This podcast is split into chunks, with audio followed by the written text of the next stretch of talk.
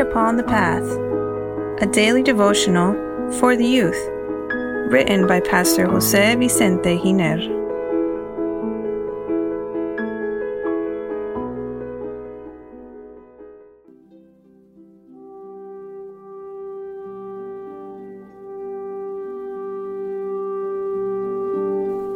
December 27.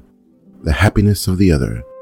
Dear youth, the most difficult things for human beings is to detach themselves from self and project themselves towards others. Self is our worst enemy, and no egoist will enter the kingdom of heaven. Selfishness is a very hard shell where the person who only thinks of himself hides. It is impossible for a selfish person to be happy.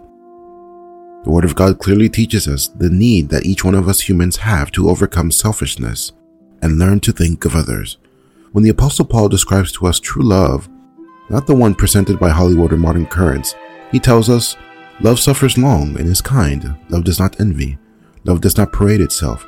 It is not puffed up, does not behave rudely, does not seek its own, is not provoked, thinks no evil. 1 Corinthians chapter 13 verses 4 through 5. Here's the teaching. Authentic love is not selfish. Selfishness is at the base of all human conflict. That is why the Lord Jesus taught, It is more blessed to give than to receive. Acts chapter 20, verse 35. It's here on this earth that we have to begin to descend to ourselves. We must understand that we are not the center of the universe and that everything shouldn't revolve around us. When we focus too much on ourselves and seek satisfaction from others, we are on the path of guaranteed misery. Jesus lived to bless the human race. Everything he did had the purpose of improving, of helping, and understanding others. He sympathized with the sufferer and sought a way to mitigate his pain.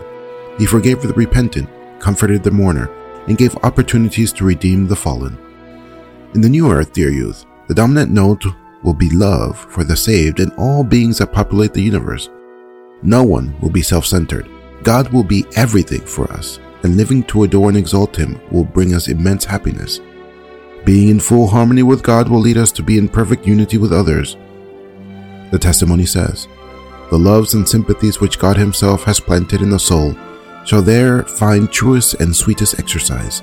The pure communion with holy beings, the harmonious social life with blessed angels, and with the faithful ones of all ages, who have washed their robes and made them white in the blood of the Lamb. These help to constitute the happiness of the redeemed. The Great Controversy, page 677. Everything in heaven is noble and elevated. All seek the interest and happiness of others. No one devotes himself to looking out and caring for self.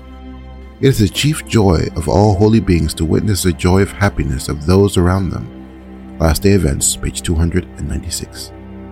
While the disciples of Christ were contending to occupy the best positions and be more relevant than the others, there was no peace in the group.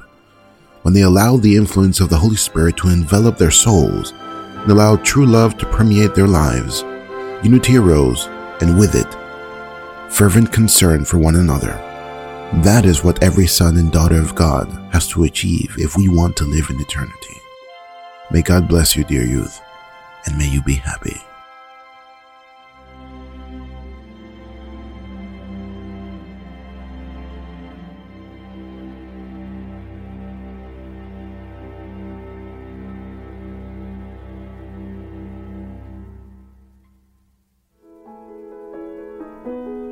Please share this message that it may be a blessing to others as well.